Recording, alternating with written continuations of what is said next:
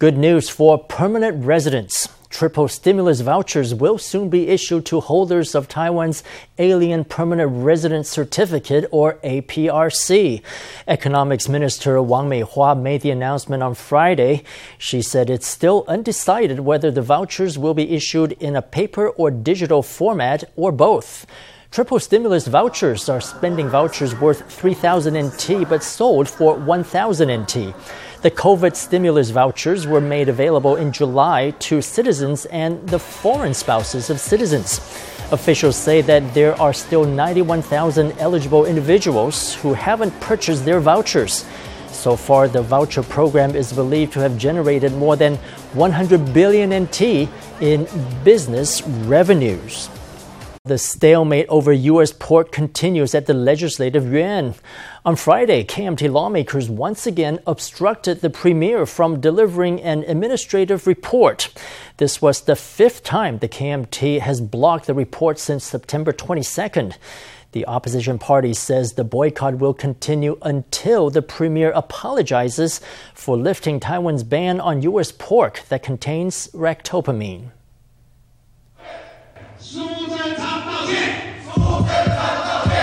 For the fifth time, Premier Su Tseng-chang went to the legislature on Friday to give an administrative report and was obstructed by KMT lawmakers protesting U.S. pork. Before his motorcade had arrived at the legislature, the blue camp stepped out to speak with the press.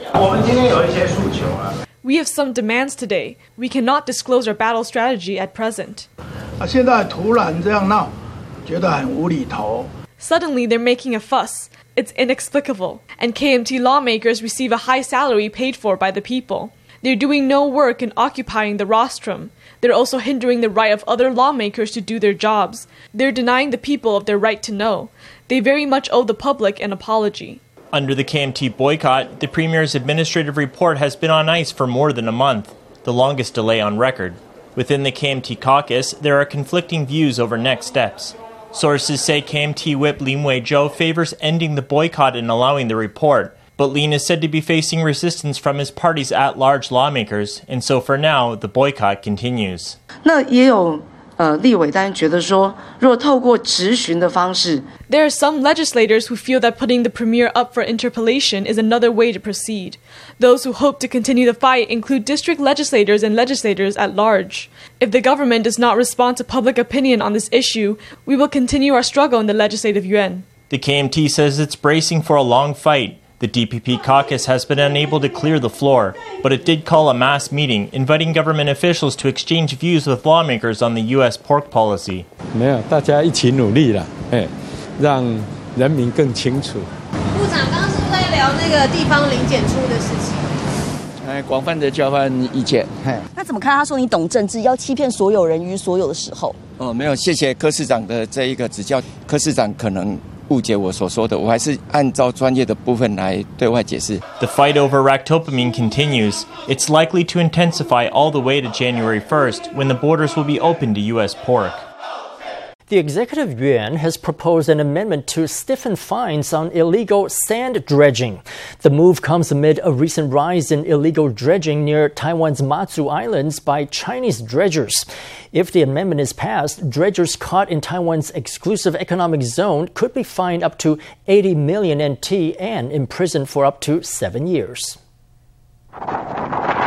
From this vantage here on the Matsu Islands, you can see boats filling the horizon. Surrounding Matsu, these boats are not there for fishing. There are Chinese dredgers that have come to poach sand near Taiwan's islands. Looking down from the sky, the Chinese dredgers look like a colony of ants. Near the Nangan and Beigan Islands, just beyond the restricted zone that stretches six kilometers from their shores, Chinese vessels float about. 立刻离开。本艇将持续与水炮进行强制驱离。 Even with Taiwan running patrols, the Chinese dredgers are intractable. In between patrols, they cross into Taiwan's territorial waters to dredge sand. It happens during the day and during the night. It's a severe disruption to locals, as well as a strain on the Coast Guard. 其实人手非常不足。 We're very short on manpower. Also, the short stun batons they use at sea, when our Coast Guard officers confront their fishers, everything is wet on board the dredgers. When officers use the baton, is it them who got shocked or the fishers? We call on the Executive Yuan's Ocean Affairs Council to address the situation of Chinese dredgers at the mouth of the Min River by adopting appropriate response measures.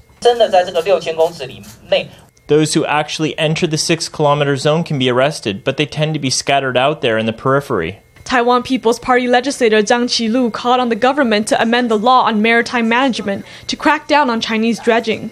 Meanwhile, legislator Cai Bizhu is asking the government to upgrade Coast Guard equipment. The government must upgrade the Coast Guard's equipment and staffing. Funding for both Jinmen and Mazu must be equal. All those Chinese dredgers coming here and illegally dredging, China does not have a good handle on the illegal behavior of its citizens. To keep Chinese dredgers in check, the executive yuan is proposing stronger penalties of up to 80 million NT and seven years in jail. Its proposal would also speed up the confiscation and auction process for vessels caught in Taiwan's economic zone. Since the outbreak of the pandemic, Taiwan's medical technology industry has played a vital role in helping the country combat COVID. From improved COVID testing to fashionably forward PPE, the industry's latest products were on display this month at an international medical trade show in Taipei. Formosa News reporter Michelle Liu was on the scene.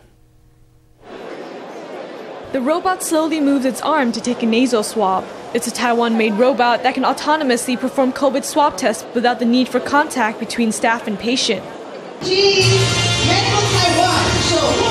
This robot was one of the hundreds of innovations on display at the 2020 Medical Taiwan exhibition held October 15th to 17th. Organized by the Taiwan External Trade Development Council, the trade fair was held at the Nangang Exhibition Center.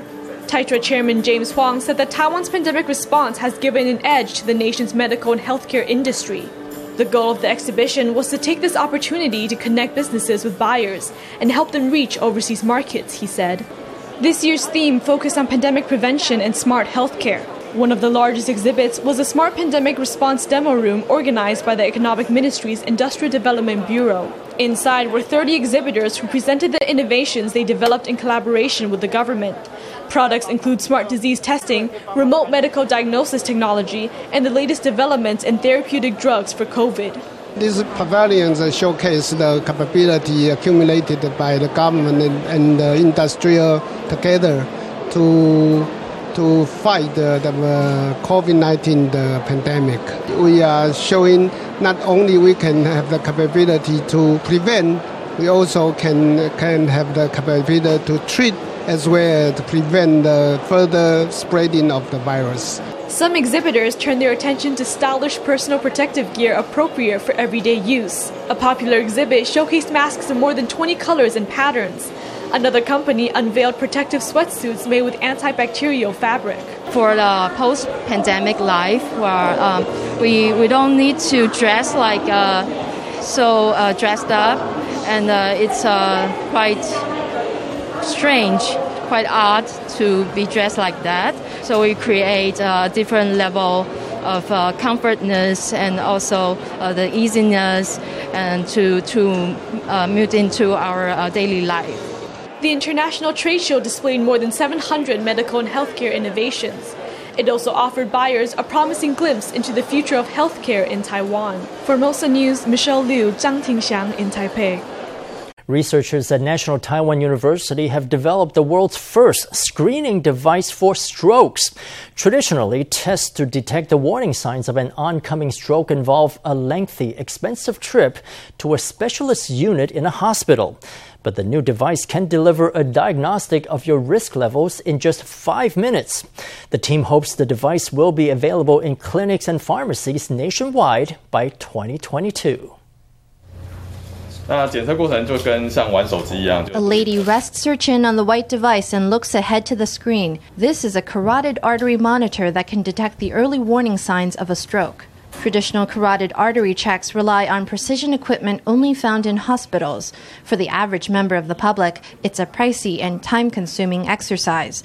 Now, a team from NTU's Department of Mechanical Engineering and NTU Hospital's Cardiovascular Center have changed the game. They've harnessed dynamic image analysis and AI algorithms to deliver the world's first stroke screening device. If our blood vessels get blocked or narrow, it causes changes in hemodynamics, the flow of blood. These changes in hemodynamics create distinctive differences between potential patients and healthy individuals. To get screened, place your neck on the device and wait for 30 seconds while an image is recorded. It automatically sends the data to a cloud computing center for analysis. After three to five minutes, you're shown a report. The device can help detect an oncoming stroke in its early stages. It's rather like a blood pressure monitor, actually. It gives people an easy and non invasive way to quickly find out the general level of risk their carotid arteries are facing. The device can also detect related issues, such as irregularities in the heartbeat. Researchers hope it will get fully approved by 2021 or 2022 and be rolled out to health centers, pharmacies, and clinics across the country. Nitrous oxide, commonly known as laughing gas, is now a controlled substance. The Environmental Protection Administration announced Friday that it's putting controls on the non toxic gas effective immediately.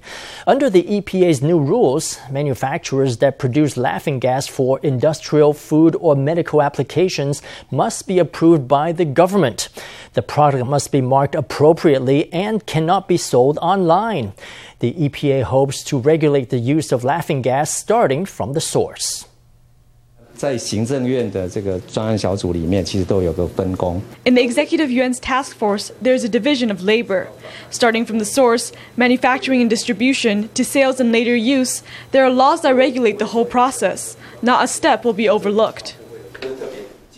Under the new policy, those who unlawfully obtain, sell, or use laughing gas will be fined up to 300,000 NT. Illegal provision of laughing gas that leads to death or physical harm can be punished by life imprisonment. Laughing gas has become a popular recreational drug among youth. Although it's non toxic, the substance can result in permanent brain damage and death when abused. The Coast Guard has bid farewell to the RB02 Coast Guard rescue boat, a boat that can right itself if it capsizes. The venerable ship was retired after 18 years in service, being deployed on numerous rescue missions on the sea. Once it was even used to intercept a smuggling operation near Keelung Islet. On Friday, the RB02 was donated to a museum in Keelung, where it will perform the new public service of maritime education.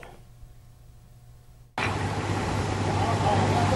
crane lifts rescue boat RB02 out of the water, lowering it onto a transport truck to be sent to the National Museum of Marine Science and Technology in Keelung. For 18 years, the RB02 was a star performer for the Coast Guard administration. Despite its removal from service, the vessel will not be destroyed, but will be put on display for educational purposes. 我们今天以怀抱着嫁女儿的心情来参加这个活动，哎，感觉到非常不舍。 Today, we are like fathers marrying off our daughters. As we take part in this send off ceremony, it feels hard letting go. However, we are also filled with happiness and hope to see it carry on in its new role as a display piece in the museum. Its hull a bright orange, intersected with blue and white, the RB02 really stands out. It may be small in size, but it carries a comprehensive set of equipment. It carries a dinghy and a jet ski used for rescue operations, and also has an observation deck for surveillance.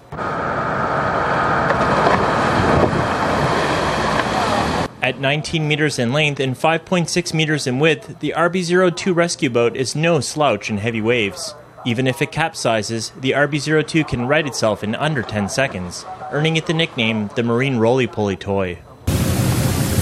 Last year, when a boat caught fire off the coast of Pengjia Islet, the RB02 put out the flames and rescued the nearly 30 fishers and crew members on board. A year earlier, the RB02 was used in a seizure operation near Keelung Island, where individuals were attempting to smuggle 300 cartons of cigarettes into the country. On November 20th, we will have a Naked Eye 3D presentation on board the RB02. Visitors can watch without the need to wear any kind of device using the newest technology. They can learn about rescue operations at sea, where violent waves make for an arduous experience.